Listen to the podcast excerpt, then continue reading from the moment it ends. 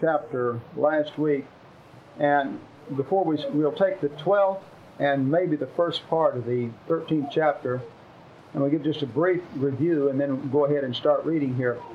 Uh, remember that uh, when Paul writes this letter, it's it's different than the other letters that Paul writes in the sense that the other letters that Paul writes, that's in the New Testament, were written to churches that Paul established. That he had been there and established the churches and taught the people, and then he was writing them a letter back in response to specific problems that they were having. Romans is unique in the sense that at the time Paul writes this, no apostle has been to Rome. And so, in the process of writing the letter, he does something that he really doesn't do in any of the other letters. That in the other letters, he only handles the Christian doctrine to the extent that he's dealing with problems that they're having. In Romans, he specifically explains the Christian doctrine, the, the Christian system of salvation, and he's not specifically dealing with problems they're having there at Rome. All right, the, the church at Rome is composed of Jews and Gentiles, but mostly Gentile. And, and remember, in the biblical sense, a Gentile is just simply anybody that's not a Jew. I'm a Gentile. We're all Gentiles in the biblical sense of the word. And so the church there is composed of both Jew and Gentile. And what had happened before the, the message of Christianity was spread is the Jews had been scattered throughout the civilized world at that time, all of the Roman Empire. And every place the Jew went, he took this belief in a Messiah to come that all through the Jewish prophets of the Old Testament, they had prophesied of a day when a great leader would come, and that he would be a righteous man, and he would teach about peace. Uh, he would give himself as a sacrifice for others, uh, that death would be conquered through him, and he would establish a kingdom on this earth. And that's what the prophets had wrote about. And so everywhere the Jews went, they took that information. And so then after Jesus came and lived and was crucified, and then there was the report about his resurrection, where there was already a ready audience out there because they had already had this belief of the Jew about a Messiah to come. And so then they took this information out, and the evidence they had given of his resurrection was number one, their eyewitness account. You had all the apostles and others who had seen Jesus crucified, they had saw him buried, and then they had witnessed the empty tomb, and they had seen him and talked with him and been with him and ate with him after his resurrection. And so you have the 12 apostles plus over 500 others who had seen him, and they were witnesses, and they were going out and teaching this. At the same time, there were all these prophecies in the Old Testament uh, that dealt with the life and ministry of the Messiah. And they were constantly going back to the Old Testament scriptures and showing how that in the life and teaching of Jesus that he fulfilled all these prophecies. All right, now the good news, the word gospel just simply means good news. And, and the good news that was going out was the fact that man could be forgiven by God and have eternal life. Okay, and the message would get a ready audience, just like all of us here today, we have one thing in common, and that is we're, we're all going to die. Every last one of us. We know we're going to die. And, and no matter how much we gain in this life, no matter how much we accomplish, no matter how much wealth we got, uh, the bad news is that, that we have we, that we seem impossible to do anything about is that we're going to die, and that, that that's it. So good news is in opposition to bad news. All right.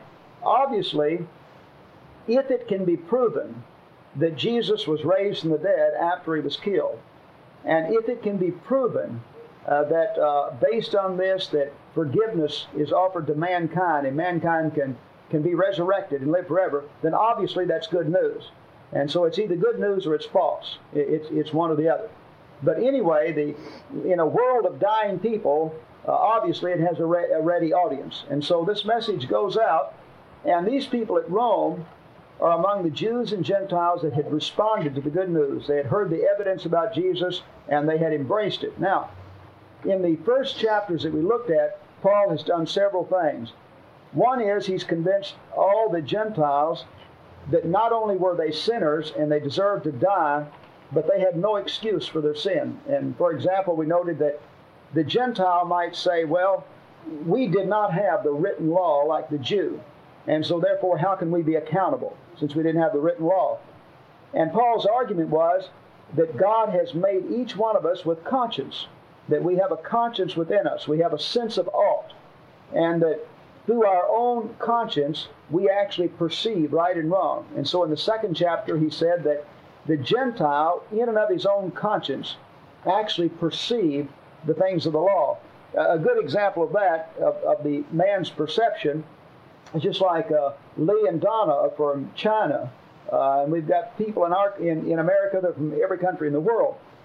But the reason that we can have laws that we all agree on is because that we have a conscience and a, and a basic sense of right and wrong. In other words, all of us are for a law that's against murder. Uh, we, we, have a, we, we perceive that it's wrong to murder somebody else. We all are for laws against lying. We're all for laws against stealing.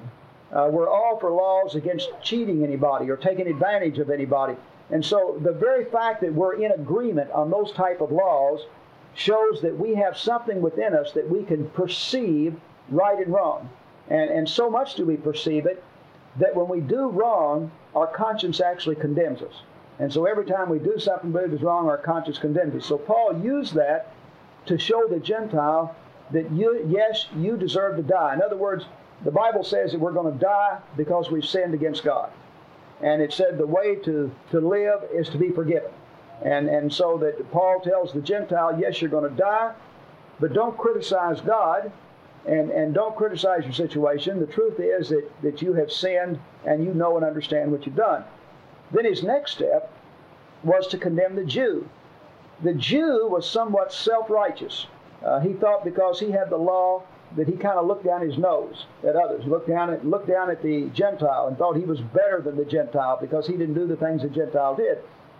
And so Paul condemned the Jew. And he says, No, you're a sinner too. That although you've got the law, you don't perfectly keep the law. And so what he's saying to the Jew can be said to each of us that's here tonight all of us know that we do not live up to what we believe.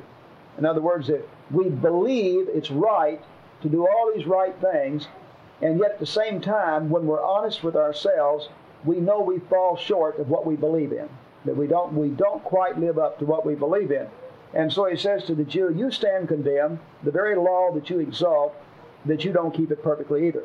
All right, then after after showing that all of us are going to die because of our sin, and showing that we deserve to die because of our sin and that we understand what we're doing and, and the very guilt that we feel in our own conscience is our own witness to the fact that we are sinners and deserve the penalty of death. All right, then Paul gets into the good news. And the good news is, is that God loved us so much that he gave Jesus for us. And so what Paul teaches is, is that in Jesus, God took an abode in human flesh. God, who made us in his image, put himself in flesh and blood and lived in the way that he wants us to live. And so then he tells us to look at the life of Christ, and that is exactly what God wants in our lives. And so then, when Jesus was killed, Paul said that God allowed that to be the sacrifice for the sins of man. Okay, so now the good news in is that Christ has paid the penalty for our sin. That uh, He said He loved us, that if you and I are willing to repent of our sins, we can put our trust in Him. God will forgive us, and then God wants to make us over again in His image.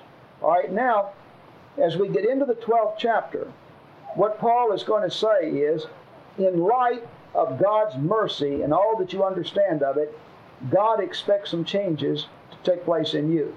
Okay? And so in the 12th chapter, we deal with the kind of people that God would have us be. Okay, Tim, let's start with you. And let's just go on around. Uh, if you uh, just pick up and read, and then we want to go through the 12th chapter. And then if you don't want to read, the person next to you, just go ahead and read. I beseech you, therefore, brethren, by the mercies of God, that you present your bodies a living sacrifice, wholly acceptable to God which is your reasonable service. And do not be conformed to this world, but be transformed by the renewing of your mind, that you may prove what is that, that good and acceptable and perfect will of God.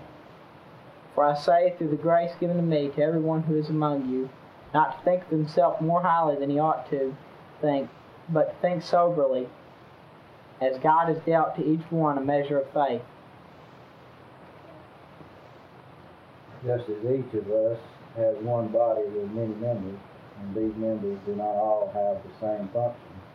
So in Christ, we who are many can form one body, and each member belongs to all the others. We have different gifts according to the grace given us. If a man's gift is prophesying, let him use it proportion to his faith. If it is serving, let him serve. If it is teaching, let him teach. If it is encouraging, let him encourage. If it is contributing to the needs of others, let him give generously. If it is leadership, let him govern diligently. If it is showing mercy, let him do it cheerfully. Love must be sincere. Everybody said, I mean, mindful is good. Be devoted to one another brother. Honor one another, love yourselves. Never be lacking in but your spiritual serving the Lord. Be in hope, patient in affliction, faithful in prayer. Share with God, faithful who are needy. Bless those who persecute you. Bless and do not curse. Rejoice with those who rejoice. Mourn with those who mourn. Live in harmony with one another. Do not be proud, but be willing to with people of low position. Do not be conceited. Do not repay anyone evil for evil. Be careful to do what is right in the eyes of everybody. If it is possible, as far as it depends on you, give the peace of everyone. Do not take revenge, my friends, but leave room for God's wrath to his written. It is mine to avenge, I will repay, says the Lord. On the contrary, your enemy is hungry, feed him. Thirsty, give him something to. In doing this, you will keep burning coals on his head. Do not be overcome by evil, but overcome evil with good. Okay, let's look at the, the first part there. Uh, verse 1, where it says, uh, Therefore, okay, the, the word therefore means in light of. So, in light of everything we just talked about, in light of uh, all this information before, in, of God's grace and goodness and all that He's done for us, I urge you, brothers, in view of God's mercy, okay? So, anything we do, we have to be motivated. Now, look at what He's asked us to do here. He said, if your enemy is hungry, feed him. If your enemy is thirsty, give him something to drink. Okay? He says to overcome evil with good. Uh, he says to love other people even when they're unlovable. And so he asks things to us that's contrary to our fleshly nature. I mean, our fleshly nature is to treat people just exactly the way they treat us. Uh, that if somebody uh, is going to harm you in some way, then you do it to him before he does it to you. I mean, or, or if somebody's going to slap you, then you're going to slap him. Uh, or this person that is not kind to you, then you're not going to be kind to him. That is the fleshly tendency to just respond exactly in kind. So he asks us to do the exact opposite of what we often want to do. In other words, there'd be no effort required here if he was doing what you want to do. And so he's asking us to, to do things. In fact, look at uh, verse 9, where it says, Love must be sincere, hate what is evil, cling to what is good, be devoted to one another in brotherly love. And then uh, verse 14, bless those who persecute you. So all these things are difficult. So then the question becomes, where do we get the motivation to do these things? Obviously, the motivation is not coming from the person that's wronging you because you want to smack him. So that, that's not the motivation. Uh, there's, I don't know anything on this earth that would motivate you to do what he asked here. I just, I just don't know of anything that would motivate you. So Paul tells us, and this is the key of the whole thing, where does the motivation come from for a Christian to act different than people that are not Christian? I mean, because this is not the thing of the world. All right, so the key is right there.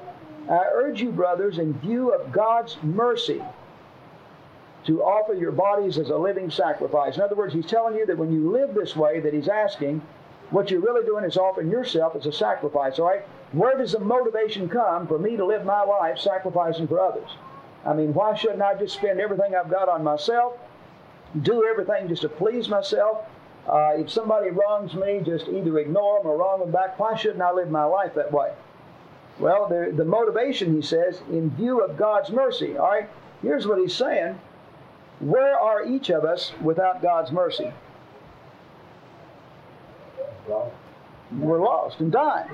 I mean, I'm I'm not going to die because God is mean.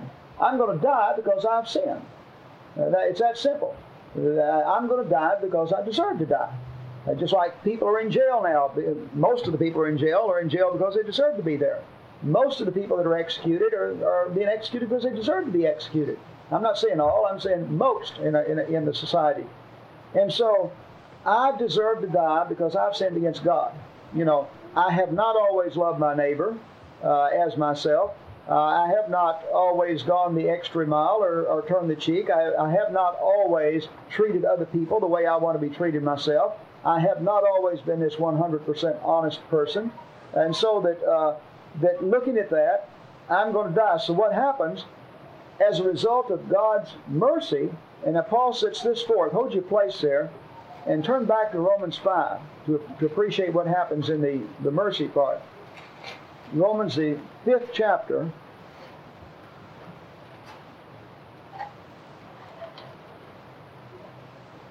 Okay, look at verse 1 chapter 5. Since we have been justified through faith, we have peace with God through our Lord Jesus Christ, through whom we have gained access by faith into his grace, which we now stand. Okay, now come on down and let's look at uh, verse starting with verse 6. You see at just the right time when we were still powerless. Christ died for the ungodly. Very rarely will anyone die for a righteous man, though for a good man someone might possibly dare to die.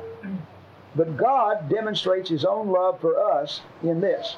While we were still sinners, Christ died for us. Since we have now been justified by his blood, how much more shall we be saved from God's wrath than through him? Okay, so God died for us. In other words, Jesus died for us. He says somebody might die for a good man, but who in the world is going out here and putting their own life on the line for an evil person? In fact, one of the problems we're having in this thing now with uh, with uh, Saudi Arabia and Kuwait and, and Iraq one of the problems that a lot of people in our country have with us being over there is that Saudi Arabia has a dictator. And they do not have freedom in Saudi Arabia. You do not have freedom to worship the way you want to. Ladies are almost slaves in Saudi Arabia. They have no rights whatsoever. They're just the possession of, of the man. And this is true in Kuwait also. And so then people in our country say that, hey, that why should we go over and lay our life on the line for two dictators who will not allow their people the same kind of freedom that ours have. So a lot of people have problem with that. Well, that's what Paul's saying that somebody might die for a good person, but who in the world goes around dying for wicked people? They don't. But he said this is exactly what God did. While we were his enemies, Christ died for us. And so, how am I going to become this type person that he's talking about here? I'm not going to become that type person by looking at the individual that's that's being evil towards me, because if I do that, I want to do the same thing to him that he's doing to me. Okay? I'm not going to do it by, by contemplating all the wrong things in life. That's, that's not going to do it in any way. And so he says the only thing that's going to motivate me to be this kind of person is to think about God's mercy towards me. And so when I think of the fact, hey, I'm not perfect, and the only way that I am saved is through the sacrifice of Christ. And the only way that I have any hope of eternal life is through Christ. And so if Christ can do that for me, then why can't I turn around and do what he asked me to do for somebody else? And that's, that's Paul's entire argument. Motivation in Christianity does not come from some screaming preacher hollering about hellfire and brimstone. It, it, it doesn't come from anybody trying to force anything on you. Motivation comes from within from a heart that really and truly understands something about the love of God and, and God's mercy towards us and the fact that God wants us to reciprocate and be the same way towards others. Okay, so the motivation is thinking about God's mercy towards us. And so when you're thinking about this person that you dislike so much and would like to knock him in the head or see somebody else knock him in the head or have him put in jail, and you think, well, how in the world can I love that person or do right? then just think about the fact that if God had that attitude towards you, you wouldn't stand a chance. that you and I have sinned against God, and yet He forgave us. And now, in light of His mercy, He's asking us to turn around and do the same thing uh, toward towards someone else. In fact, I'd suggest to you that one of the reasons in the church that we don't even reach more than we do is because we think people have got to be perfect before we can involve ourselves in their lives or do anything with them. That if we understood Christianity and realized that no matter what the condition of the other person, that we're to do what's right because of the way God's been towards us, not because they are a certain way, uh, that because of what God has done towards us. Okay, so the motivation doesn't come from the other person. It, it comes from God and our relationship to Him. Now, notice what he says to offer your bodies as living sacrifices, holy and pleasing to God. This is your act of worship. Okay, somebody want to give some thoughts on that? What does that mean to offer your bodies as a living sacrifice, and that this is really the way you worship God, he said.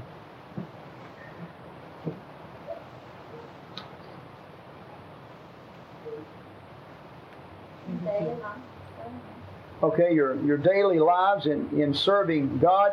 Uh, look at it from Paul's Jewish background, too. Uh, when you offered an animal as a sacrifice to God, what kind of an animal did you offer? Perfect, or the most perfect you can find. Right, most perfect you can find, one without blemish, the very the very best, and then you offered it to God. All right, it was a and it was a sacrifice. Now, if something does not cost you anything, it's not a sacrifice.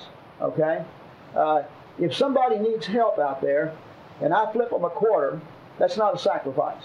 I mean, I can, I can give up a quarter, not bad enough. But if I give in a way that it's going to affect me in some way so that I can't have as much of something that I want, well, then that becomes a sacrifice to me. And, and, and if I go through life and I always do exactly what I want to do, and I'm concerned about pleasing me, that's not a sacrifice. Because what you're really sacrificing is yourself. And so that means that, that when you live the Christian life that Paul's talking about, you don't always do what you want to do. And, and that goes contrary to the, the American culture. The, the American culture is, is get all the gusto out of life, do your own thing, have a good time, always be concerned about number one. I mean, that, that basically is, is, is the culture. This is just the opposite. It says to, to actually use your life in service to other people. And, and the way that we present ourselves as a sacrifice to God is to use our lives to serve other people. Uh, remember the example where Jesus got down and washed the feet of people, in showing that uh, that he says that, that this is what servitude was about. Uh, it's easy to break that down, as many Christians do, into going to church on Sunday and, and Wednesday night or, or whenever. But there's a there's a whole lot more there. And I'm not saying this doesn't involve going to service. I believe it does. I believe it involves doing every right thing you can possibly do. But it goes a lot deeper than that. It gets gets into our lives. Okay, now look at verse two as he builds up to what's coming after that. Do not conform any long to the longer to the pattern of this world, but be transformed by the renewing of your mind. Then you will be able to test and approve what God's will is. His good, pleasing, and perfect will. Okay, now what is what is he saying there? Do not conform any longer to the pattern of the world. How, let's, let's look at it in a positive sense. How do you conform to the pattern of the world? Okay. In other words, if, if uh, my values come from TV, if, if, that's where my, if that's where I'm getting my values, if my values just come from everybody else, I mean, uh, whatever anybody else is doing and says is right if I'm deriving my values from that. And so let me give you an idea of some of the things we say. Uh, I'm going to do this because so and so does it. Or I think it's okay because so and so is doing that. Or what would you do in, in that situation? Well, th- that is conformment to the world we're in. And, and everybody up there is flesh and blood, just like us. And most of them are just following their own flesh and they're, they're doing their own thing.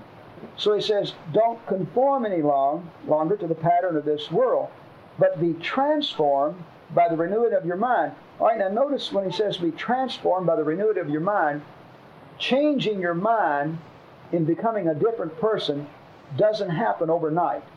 It happens over a long period of time. One of the fallacies uh, that is taught among some Christian groups is that uh, the Spirit gets in them and in some mystical way it changes them and they're, they're better right away. Well, that's nonsense and it's not so, and all you have to do is look at the lives of anybody that believes that and, and know it's not so. That you, you are changed over a period of time. And so as we and learn and study and mature and grow and have our mind changed, then our way of life is going to change and grow over a period of time. And that's why that when it comes to doing what's right, you can't just look at the other person because he may not have reached your level of growth yet. And so our mind is in the process of changing. So be transformed. It's something we're always in the process of doing by the renewing of your mind. It doesn't happen overnight, and it may not completely happen in this life. Second Peter, the commentary on that, where he talks about adding all of these Christian graces, faith, self-control, patience, Right. And. And he says, if you possess these qualities in increasing nature, then they'll keep you from being effective and unproductive. And he goes on down and says, um, if you do these things, you will never fall, you will see. Okay, that passage she quoted was 2 Peter 1, 4 through 11. And that's right, that he's he makes it clear that spirituality is something that happens over a period of time, and we actually have to make a willful effort. Uh, there is no such thing as just a, a patient person. Uh, a lot of times we look at individuals and say, oh, he's patient, or he's kind, or she is considerate, or whatever, that uh, I wished I was like that. Well, Paul's saying you can be that way, and so can I. That nobody is, no baby is born with patience. No baby has born is born with patience. No baby is born with kindness. In fact, if you we have any doubts about it, put some little babies, little small people, and let them out there and see what ha- and throw some toys out there and just watch and see how they share it, and and how considerate they are of one another. They're not, are they? Uh, the babies are selfish. They're concerned about what they want to do. They cry if they don't get their way. Uh, that uh, no spiritual quality does that baby have. And so, patience and kindness and and love and all of these qualities are qualities that we pick up as we go through life. And I suggest to you that according to what Paul is saying and what the Bible teaches, if a person is patient, what are they really doing? I mean, are, is there some people that are just naturally patient?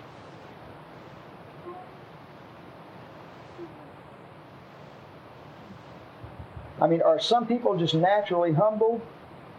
Some people just naturally kind?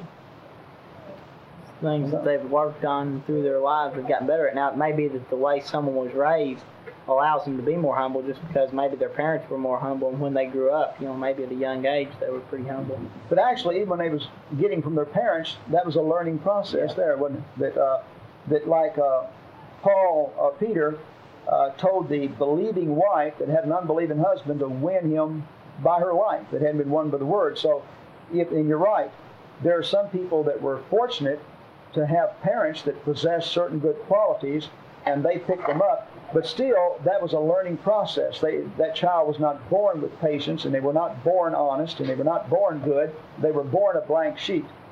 And then they learn those qualities. All right. In the same way, somebody can be born in a family where they can learn impatience, can't they? I mean, if if you've got uh, parents who are real quick-tempered and and fly off the handle just like that, well, I guarantee you, you're not going to have patient children come out of that family. Uh, they're going to be quick-tempered and fly. If you've got parents that lie, you're going to have children that lie. Uh, If you've got parents that are always criticizing other people, you're going to have children that are always criticizing other people. And so they they they learn, but as we grow and become accountable, and Paul is writing to people that come from all kinds of background, what he's saying is we can make a decision to be what we want to. And so, in fact, uh, I forget where I read this, the book, but it's a study that all the psychologists are on agreement on.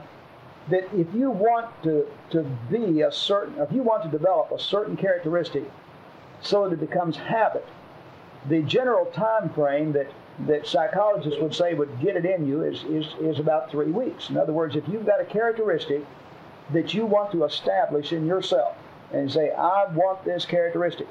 And so you go every day and you actually work to become that kind of person. And when, and when you're not, you correct yourself. It said if you're willing to do that for about three weeks' time, you can do a pretty good job of ingraining that particular characteristic in yourself. It's going to be hard, but you keep going and you can ingrain that characteristic.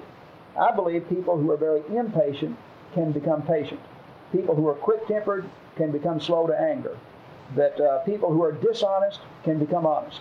Uh, I think uh, if a person's been dishonest, they're not going to become honest overnight. I mean, you're in a habit of lying to get yourself out of problems and, and or to make yourself look different than what you are, you're not going to stop that overnight. But if you say to yourself, I am going to tell the truth, and then every time you lie, you catch yourself and you get it straight and you just really work at it, then over a period of time, you're going to develop into an honest person. And so, with all these characteristics, but what Paul is actually saying is that you and I can become what we want to be, no matter no matter what the society is around us. And it's a cop out to look around us and see other people out here and say, well, everybody out here is drinking and they're all doing drugs and they're all fornicating and they're doing all these things. Surely God will understand me doing the same thing. Well, Paul says that's that's just not so. But that's the way we were when we came to Christ. And He forgave us, and now He wants us, in view of His mercy, thinking about how much He's loved us and done for us, He wants us to change and be this type person. That God wants us to be patient, He wants us to be loving, He wants us to be kind, He wants us to overcome evil with good. And He says that if you're willing to work at it, then we can become this kind of person. And, and in the process, now notice what happens in the process. This is the way that you present yourself a living sacrifice because it's not natural, really, to be patient, is it? It's, it's uh, it, it, the, the thing, I mean, the natural thing is to get what you want right now. That's what comes natural. Patience is something you have to work at. Uh, it's not natural to, to love people who don't, like, don't even like you, much less love you. Uh, it, it's something that has to be worked at if we're going to love people who don't even like us. Uh, it's not natural to be kind to people who are not kind to us. It's something that we have to work at. And in, in all ways, we say, well, hey, God's kind to me even though I wasn't to him. And this is the way that he wants, wants me to behave. Okay, anybody with any other comments on what he's saying there? First verse where he talks about that are, um, talk about that, their motivation really to be our thinking on God's mercy and God's love, and that that will motivate us to do what's right. You mentioned that the hellfire and brimstone won't do it. I think that I think we've all experienced the fact that it does it for a short period of time.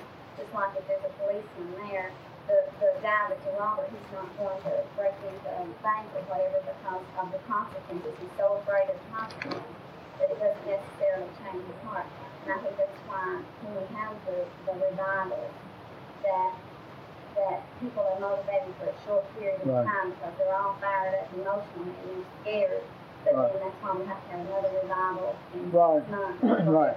Because we're not motivated by God's love and by considering great mercy Right. I think that, yeah, I think that's a good illustration that you can, through fear, motivate people for short periods of time, but in the long run, the only thing that really changes people is is from within, and, and out and out of love and in, in view of God's mercy. But uh, that's the that's the only thing that carries through in, a, in the long run.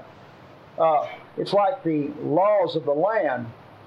If they impose some laws on us that we don't believe is right, if they've got enough soldiers, enough guns, they can do it. Because out of fear, we'll respect the law.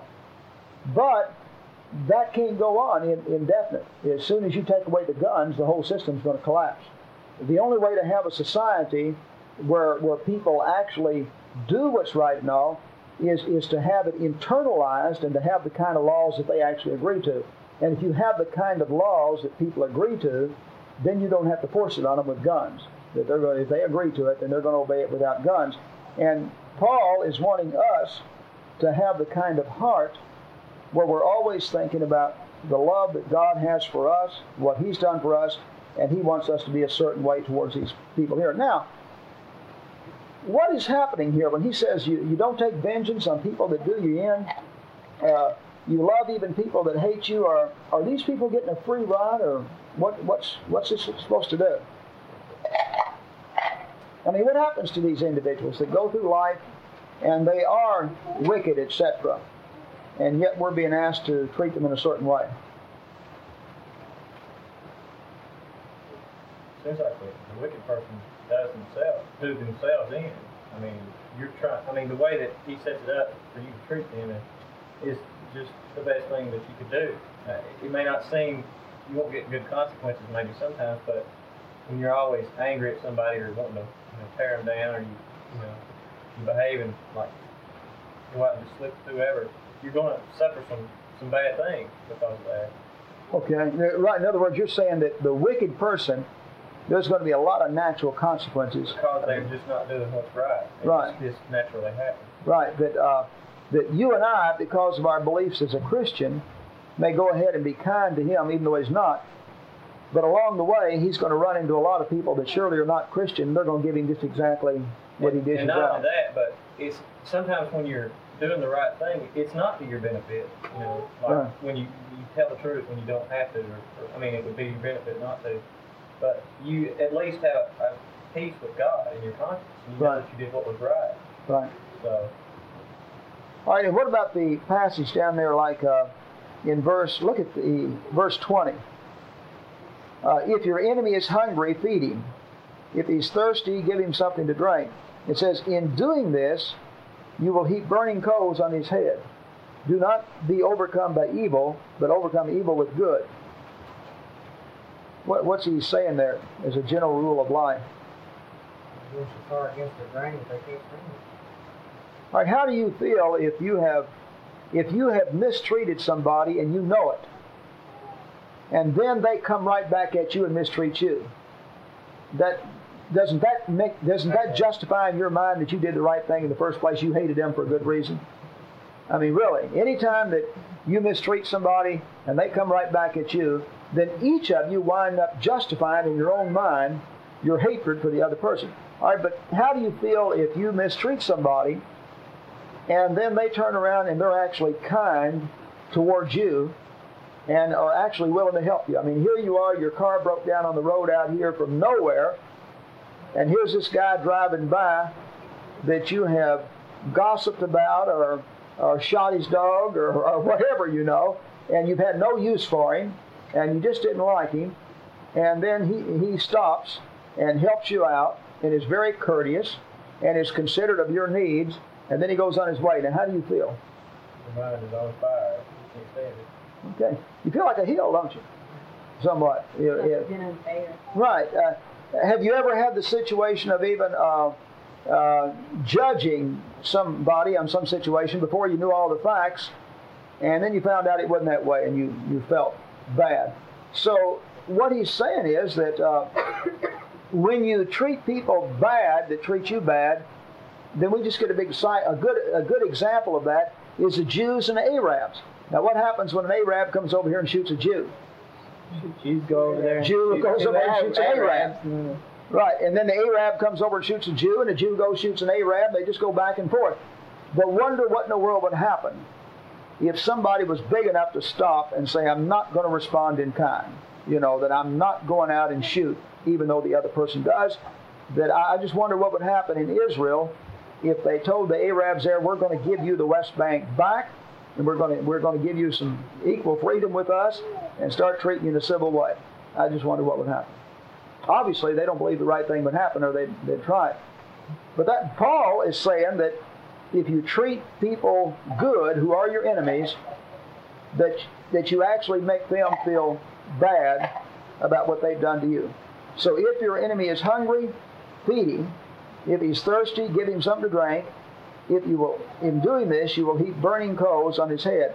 Or he says, do not be overcome by evil, but overcome evil with good. The only way that you overcome evil is with good. And I think in your, your everyday life, when you walk down the street, the guy that's peddling drugs, or that is the town drunk, or who's out stripping cars or whatever, uh, the tendency is to look down on that person. I mean, that, that's, that would be the normal tendency. Well, all, all, we definitely don't want to encourage that behavior, but I believe what Paul is saying is that that person still, as an individual, ought to be loved. He ought to be treated in a kind way. Uh, you ought to speak to the person. Uh, if there's a need, then we ought to be quick to help him out. Now, if I understand what he's saying, that if there's a need there, that if that person gets sick, that there ought to be some concern about that individual. And he says the end result will be to overcome evil with good and to change that individual.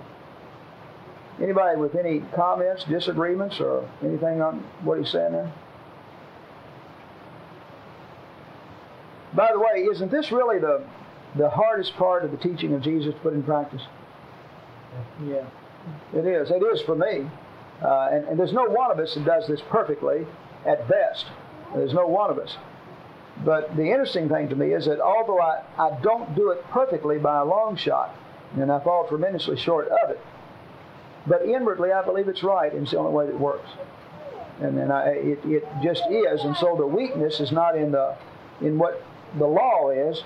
The weakness is in me for, for not doing the very thing that I know is is the only thing that will work. But he's he's in all of this. Remember how we started off now. He said, "Present yourself a living sacrifice." Well, if it was easy to do these things, there'd be no sacrifice involved, would there?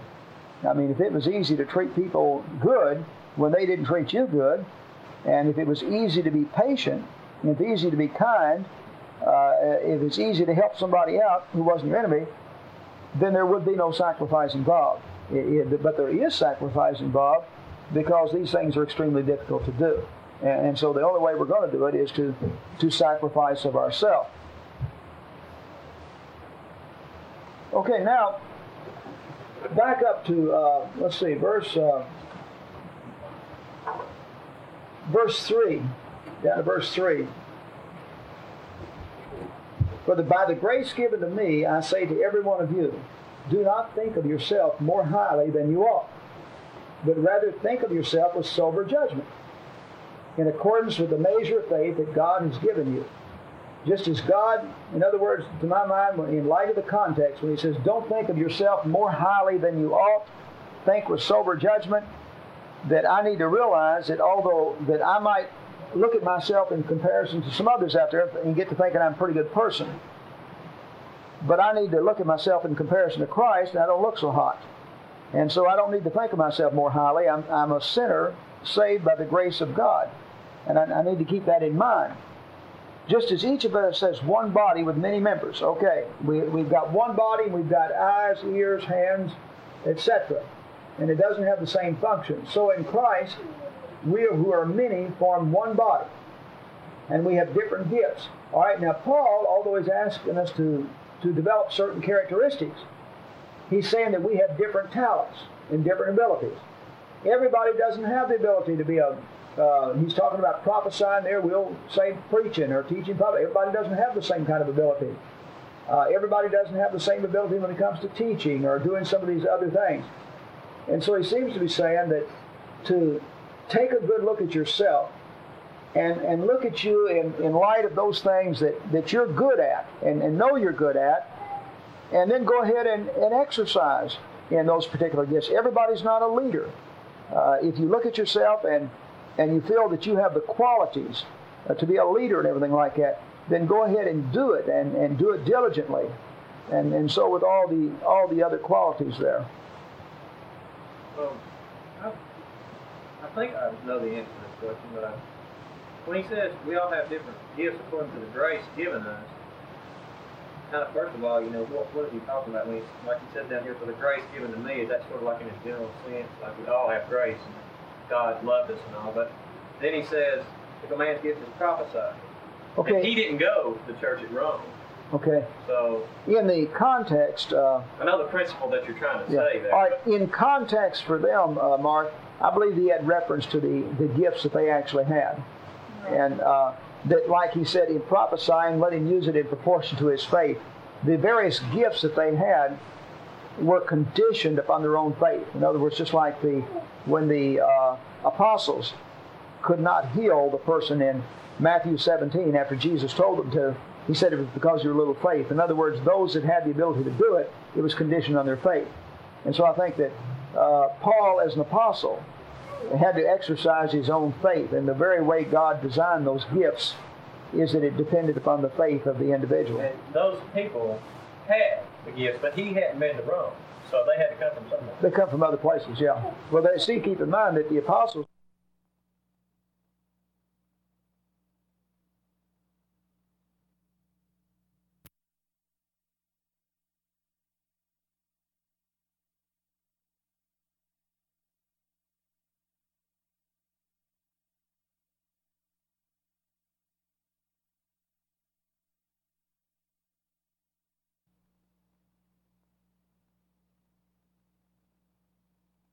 there.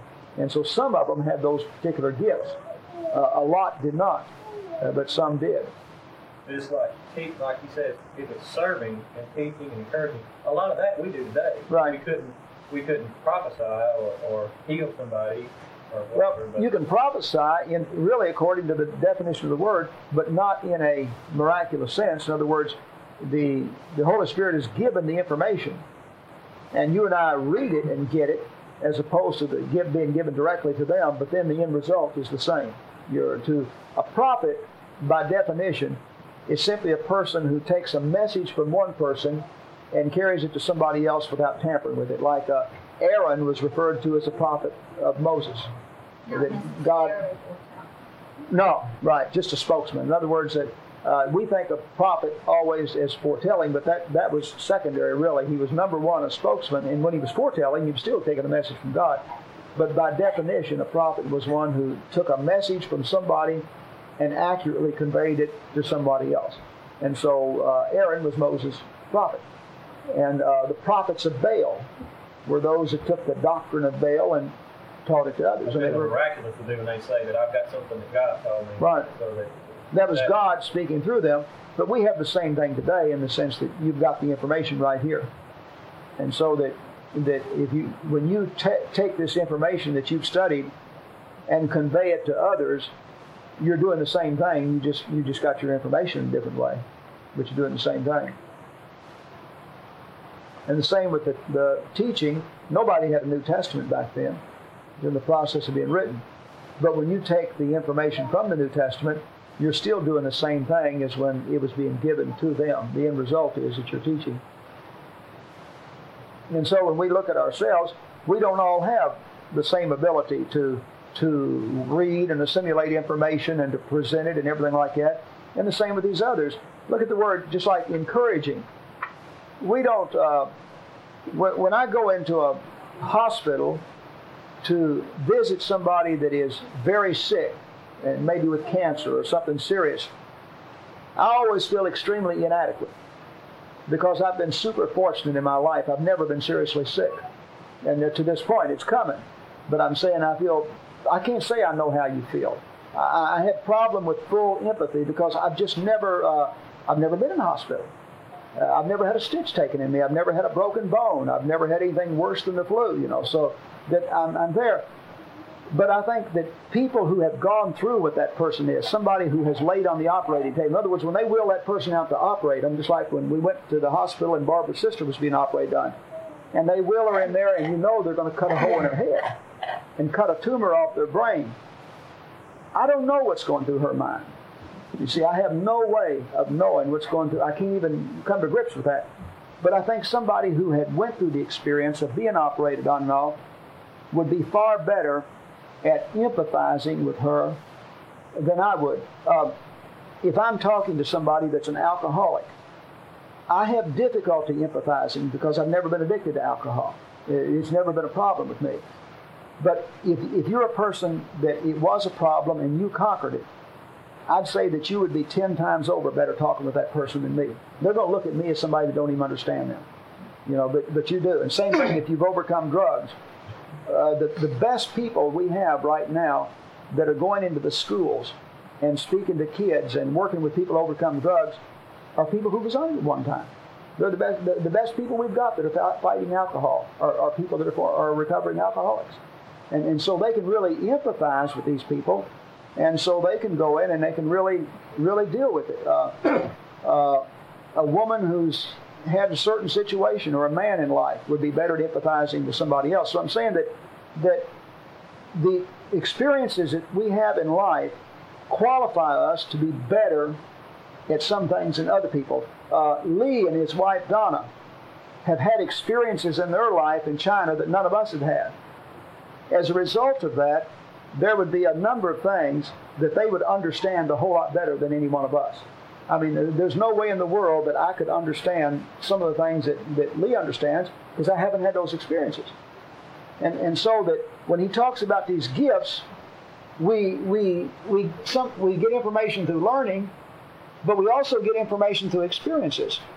And, and then there are certain things in our own bodies and all that uh, a female understands another female or a male another male in some areas because they, they, they know exactly what that person is feeling, whereas the other sex just has to guess at it. And that's it. So I'm saying that on these gifts, he's saying that the, as Christians, recognize ourselves as a body. We're all different. We have different intellects. Some of us are male, some of us are female.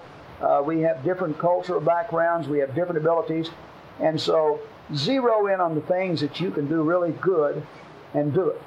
And, and don't expect everybody to be as good as you are uh, at everything. I've known some people in the church that did a lot of certain things, and then they would criticize others for not doing the same thing. Well, maybe some of those other people can do other things. That, uh, that uh, we do have different abilities.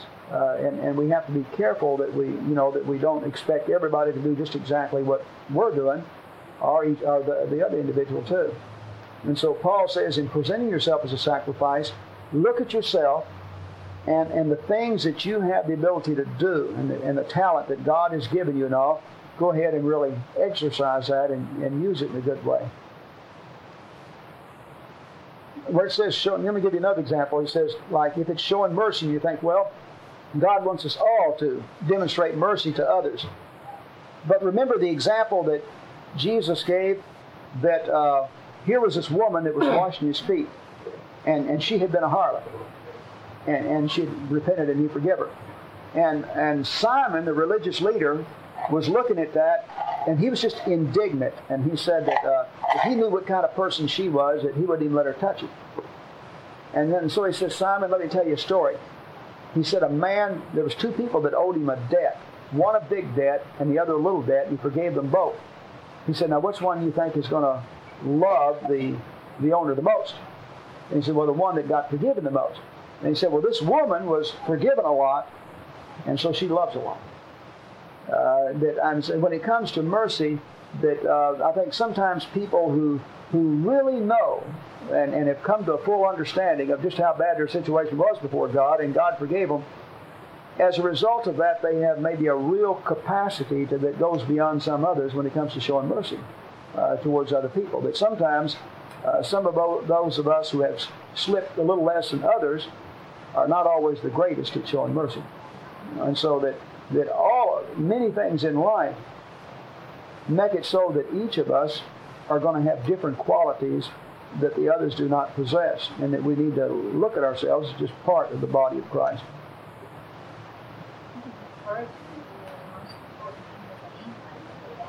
Yeah.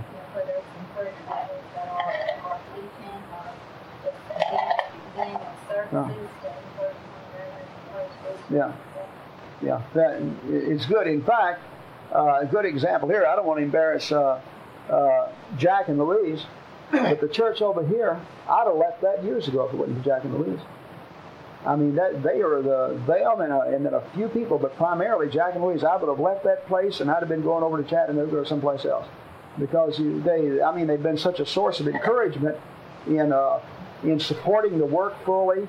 Uh, when we started this study, say like now we have a lot of people here you know who our first start, study, home study started with? Is us and Jack and Louise. That's how we got started. That and, and then so when other people would come in, so that they felt more comfortable and it wasn't just like we was teaching that one person. It was good to always have another couple there. Well, the same thing on Wednesday night. Uh, there's been times when we've been almost by ourselves if it wasn't for Jack and Louise, and just like now, uh, I've got a man, a school teacher that I've invited to come to service. He's been coming to services regular on Wednesday night. Well, sometimes it's an embarrassment to me, the, the, the few people that's there, you know, and all, but they're always there. And, and, and, and I think that, uh, so what it is, their source of encouragement, I may be doing the teaching, but their source of encouragement is such that uh, it may not be a big thing over there, but I wouldn't be there if it would not, just flat would not be there. And uh, all of us have to have, if you're if you're going to do, you have to have it. And if you're doing anything, I think another thing, uh, uh, some of you here are not aware of people like Donald Wildmon in the American Family Association, who's fighting pornography and things like that. Uh, man, uh, he every, despite all the hate mail and everything, he still gets letters that encourage him and, and tell him they appreciate what he's doing. I would guess if you take away those letters of encouragement, he would have already quit. It is difficult to keep going if absolutely nobody cares. I mean, uh, as good a man as Elijah was, he went off to a cave by himself. And so it is. It's really difficult to keep going. It, and as long as you can think that there are people out there who cares. Well, on this encouraging thing, when people come to church and you know they're having all kinds of problems. Here may be somebody that's having a marriage problem. They may be having a problem with their children. Uh, the guy may have just lost his job, whatever it is.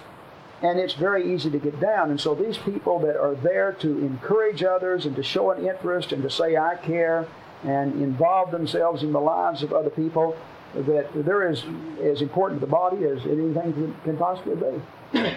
so that uh, all of these things are, are something that's just real important. And again, each of us would have to look at ourselves as an individual and see what, what in the world can, can we actually do. Anything else? Okay, look at verse 9. Getting on. Uh, love must be sincere. What, what's that mean? Love must be sincere. It's just uh, can't be fake. Like you can pretend that you. Okay.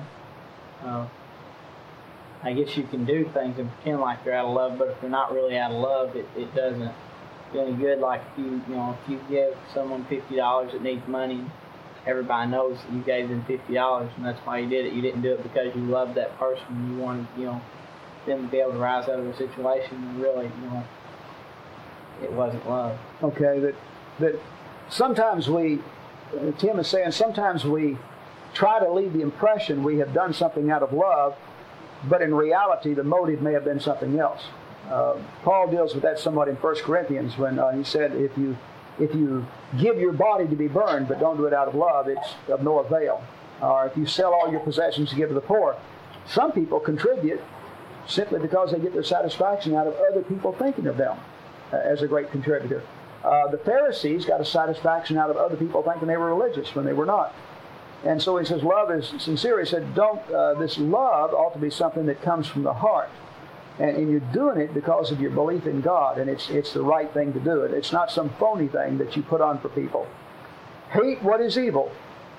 Nothing wrong with hatred. It's what you actually hate what is evil. And so love what is right, hate what is evil. Cling to what is good. And so he says, go through life and just literally hold on to the things that are good, hate the things that are evil. Be devoted to one another in brotherly love. Honor one another above yourselves. That's not natural either, is it? I mean, the natural is, is we're number one. How often do we see that? Never be lacking in zeal, but keep your spiritual fervor. I notice that when it comes to zeal or any of these qualities, that he always approaches it from the standpoint that it's something that we do in and of ourselves. Uh, we don't just naturally have any of this happen. Uh, if, if, if, you're going to be zealous, uh, then, I, then you're going to have to make the decision in your mind that I'm going to be zealous. And, and it's just like uh, uh, when a two teams go out to play one another. What happens if this team does not psych itself up and say, I'm going to get out there and give it all I've got and everything like that? Well, they get out there and they're flat. And, and sometimes a, a, a real good team will get beat by a lesser team that is all psyched up and zealous. But zeal doesn't come natural. And great athletes sometimes don't have it and they lose. That you, you have to make up your mind that I am going to be zealous. I'm going to give it all I've got. And, and the same he's saying with Christianity, that uh, you're not just naturally zealous, that you, you have to say, I want to be zealous, you know, and I'm going to give it all I've got. Okay, any other um, comments on that chapter? Okay, so Paul is saying here then that uh, in view of God's mercy and love, in other words, the motivating force for Christians to do good is God's love. Uh, we're, and so that even if somebody else is not doing good, we're still going to be good to him. Uh, and, and the end result now is we want to change that person. And what Paul is saying is that, that when we just hate him back, then he hates us and it just keeps going. But somewhere along the line, if somebody's big enough to break that cycle and love somebody who doesn't love you, then maybe we can change that person. And that's the way he said that God changes us. That he loved us even though we weren't doing things to motivate his love. Joe, any comments? No, I think it's hard to work on. Now, I got something else. I want to comment. If all these things are real good and everything, but you can't again think that any of that's going to make anything of yourself. I mean, it's the right thing to do, and, God expects it, but we we can't make it just by doing those things. Right, he's saying don't be high-minded to think of yourself. In other words, know that the very thing that's motivating us is his grace. And what we're saying there is we know we're not good enough in and of our own merit. And, it, and it's that grace that causes us, in other words, we can be loving and kind because all the time we know it's God's having to constantly forgive us. And uh, sometimes the, the people maybe they find it the most difficult to are, are a little bit self-righteous and are not thinking enough about how much, uh, just the very thing you mentioned there, that the more we think about how much it takes of God to show mercy on us, the more we're going to be. And the more, more righteous we think we are, probably the more critical we're going to be of this other person. Okay? All right, we'll pause there and next uh, time in the 13th chapter he gets into the Christian's relationship to the civil government. Okay, and we'll spend the, spend the entire time next week on the Christian's relationship to the civil government, or the next time we study, I should say. Um,